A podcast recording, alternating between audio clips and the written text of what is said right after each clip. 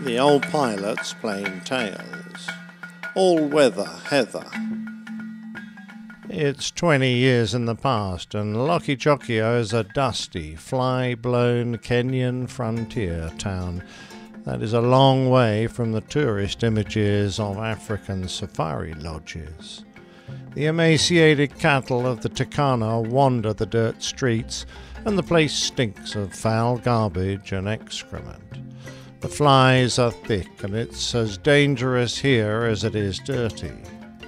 Drought has decimated the cattle herds, so the desperate Turkana have mainly become bandits, robbing anyone careless enough to risk travelling at night. Only a few days before, a driver was shot dead and his passengers robbed. They are also at war with the neighbouring tribe, Toposa, and nightly gun battles can be heard in the distance. There's an airstrip here with a few buildings, offices, and compounds, one with a pool and a bar. At six o'clock sharp, an attractive blonde can be found there, sipping a G&T while the ice tinkles in her glass.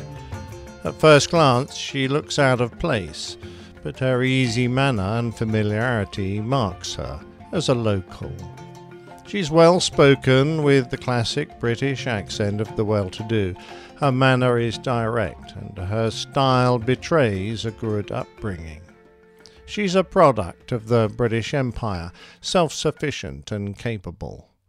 Born in England but brought up in Nigeria, her father was a mine manager. At eighteen, she married an army officer and had two children by him. But at twenty one, she left him and married an older chap who owned his own aircraft.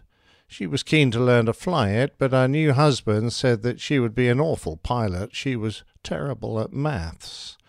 Eventually, she persuaded him to let her try, and despite having two more children, by the age of 25 she had indeed gained her pilot's license.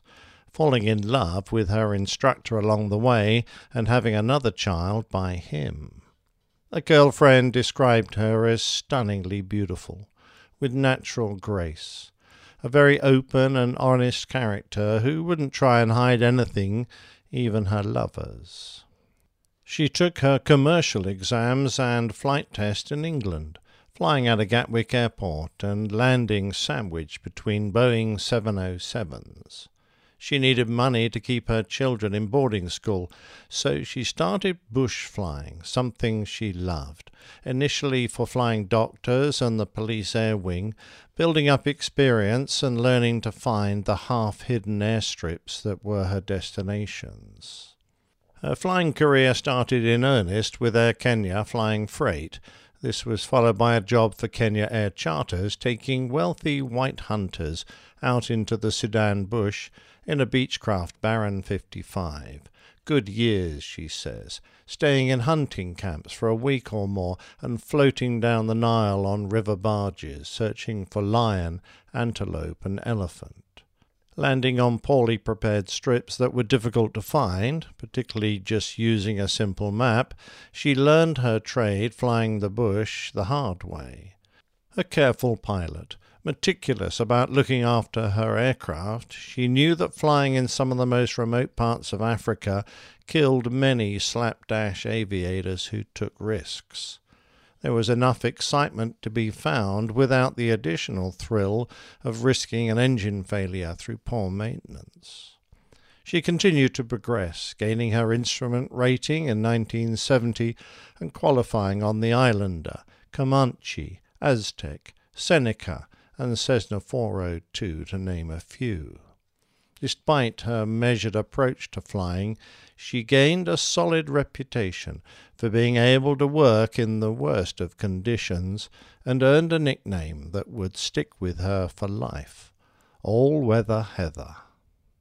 Heather Stewart's meticulous attitude didn't always prevent the unexpected. She experienced the usual problems that Africa would throw her way flat tires, flat batteries, broken radios, and villagers who siphoned off the aviation fuel left at airstrips. These were the kind of problems that all bush pilots suffered from, but Heather soon gained a reputation for toughness, reliability, and safety that got her work flying the rich and famous, film stars, and the like. She even met the Pope. If you want to get a feel for what kind of girl she was, try reading about the pioneer aviator Beryl Markham, who captivated Hemingway and wrote the book West with the Night. She was even involved with Joy and George Adamson, who gained fame for their efforts to introduce lions back into the wild, documented in the famous book, film, and foundation Born Free. Heather is mentioned in the follow up book, Christian the Lion, Flying into Kora, the book reads, is always exhilarating. The camp is located in a very remote area of Kenya, and for the last hour of the flight there are none of the cultivated patches or gleaming tin roofs that usually betray human habitation.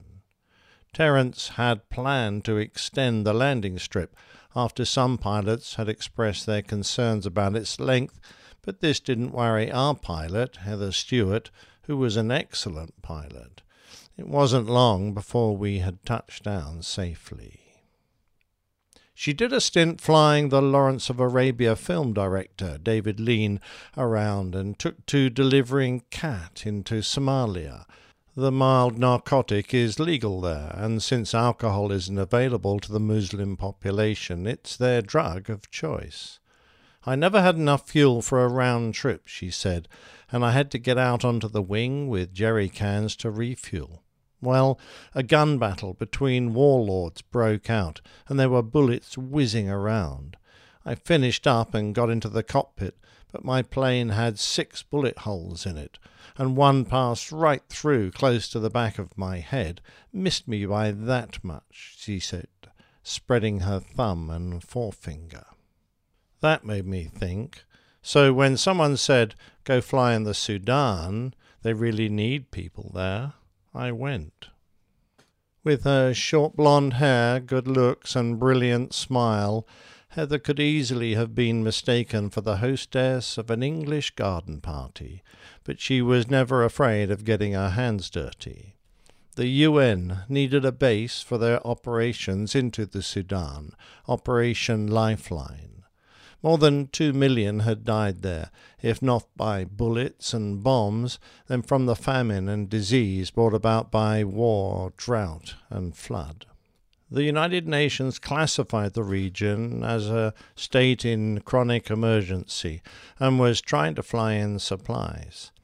Heather saw an opportunity to help, and with another pilot, an American called Jim Gaunt, she set about building an airstrip at Lokichoki and she started a charter company called Trackmark Aviation. Thus began a turning point in Heather's life, from the glamour and flying of the rich and famous to the down to earth work of transporting aid into desperate regions of Africa. Sudan is the biggest country on the continent, but for years it had suffered from intractable civil wars. The pilots who operated there worked in conditions that would give the average airline pilot palpitations and panic attacks.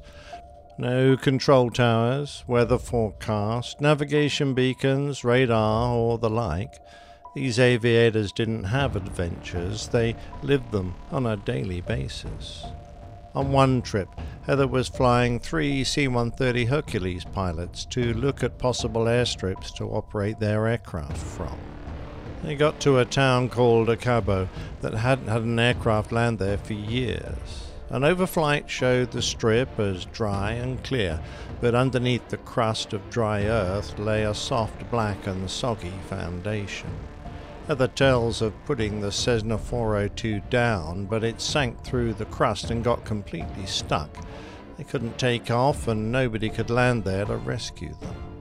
They ate a few biscuits, all they had, and purified river water, whilst Heather radioed for a food and water drop, but it was three days before anyone could get to them.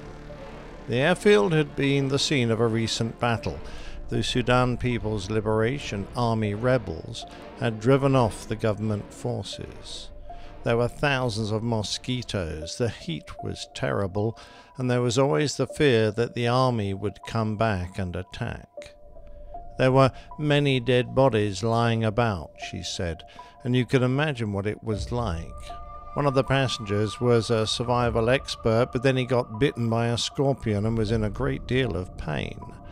The plane with the food and water dropped morphine as well, and we shot him up with so much of it that he got stoned. Finally, one of the Catholic missions was able to get a helicopter to them. Heather stripped the radio from the Cessna and they got out. It was quite good, she said, to change my clothes and have a bath. Trackmarks had a small beginning, just me and my airplane, she said, but the Islamic government in Khartoum, who seized power, declared the war in the south to be a jihad.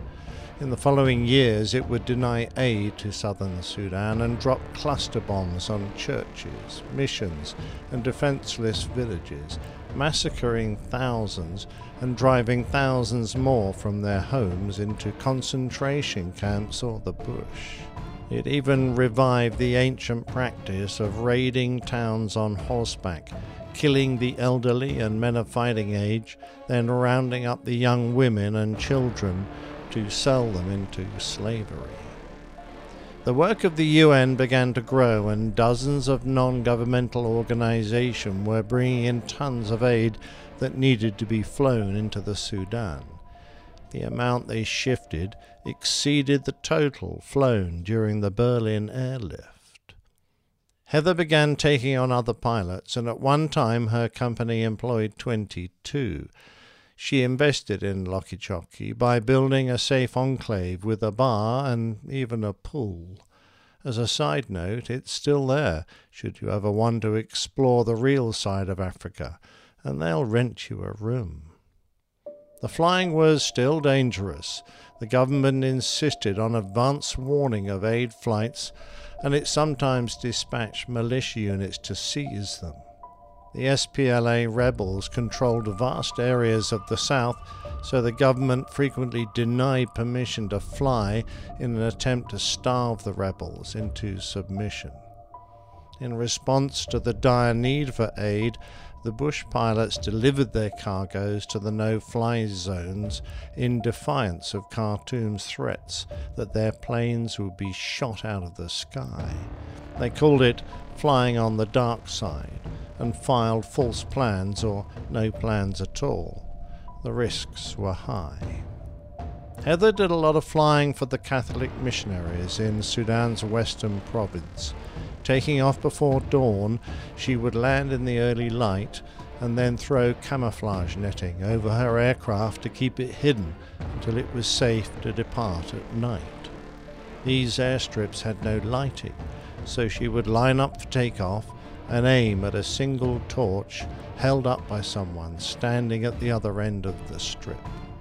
A friend recalled another harrowing flight. We were on her caravan aircraft ready to leave and find a group of slaves we were attempting to reach in another region when a number of men came up to the plane carrying a youth who had been shot a number of times during a raid. He was barely conscious and had lost copious amounts of blood, and with no medical assistance available, only had a few hours to live. I'll fly him to Loki as it was affectionately named, and the Red Cross Hospital there, Heather said. At the time, Loki had the largest field hospital in the world there. But I need someone to come with me while I fly the plane. Jane and I volunteered for the task, and in the end it was decided that the young man's mother should come with us. Words will never describe what we endured on that flight. Blood continued to run down the floor of the aircraft as we sought to administer morphine and check his vital signs. We felt so helpless. At one point, he opened his eyes and his mother wept at the sight.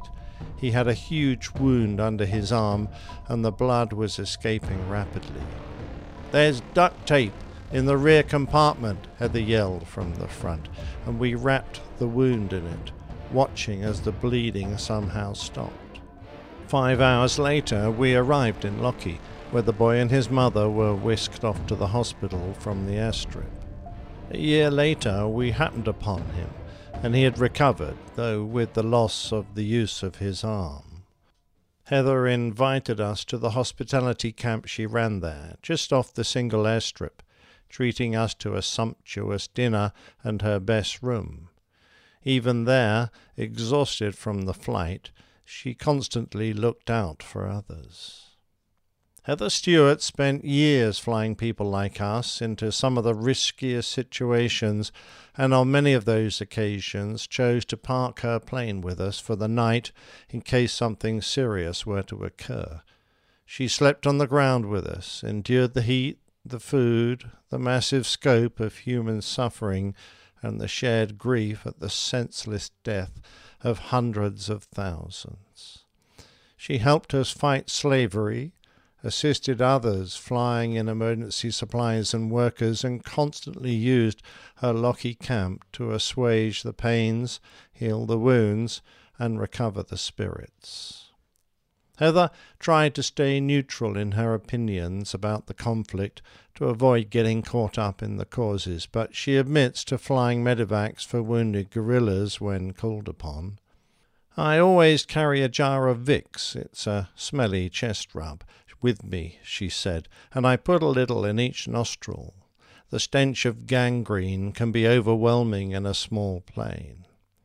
It's dangerous flying, it's quite a buzz, really. I'd much rather do that than fly a bunch of fat tourists to look at lions. The one thing she wouldn't do, though, was deliver weapons. Possibly as a result of her decision, as the work dried up, so did the money, and her company shrank back down, but Heather kept flying. To honour her efforts, the missionaries brought her to Rome for a private audience with Pope John Paul. This Protestant woman of dubious morals and multiple marriages knelt and kissed the pontiff's ring. To cover her bases, she laughingly admitted, she later flew the Archbishop of Canterbury on a tour of South Sudan. Heather died peacefully of leukemia in her home in Kenya nearly a year ago, aged 78. She left many full of admiration for her, and the world is a sadder place without her in it.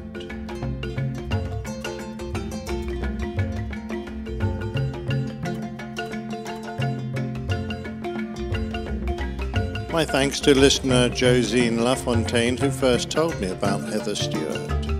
If you enjoy Plain Tales and want to do something to help, please pop over to Apple Podcast, yeah, right now, and leave us a review. As I'm sure you know, Plain Tales is a featured segment of the Airline Pilot Guy show. You can find that and all the Plain Tales at airlinepilotguy.com.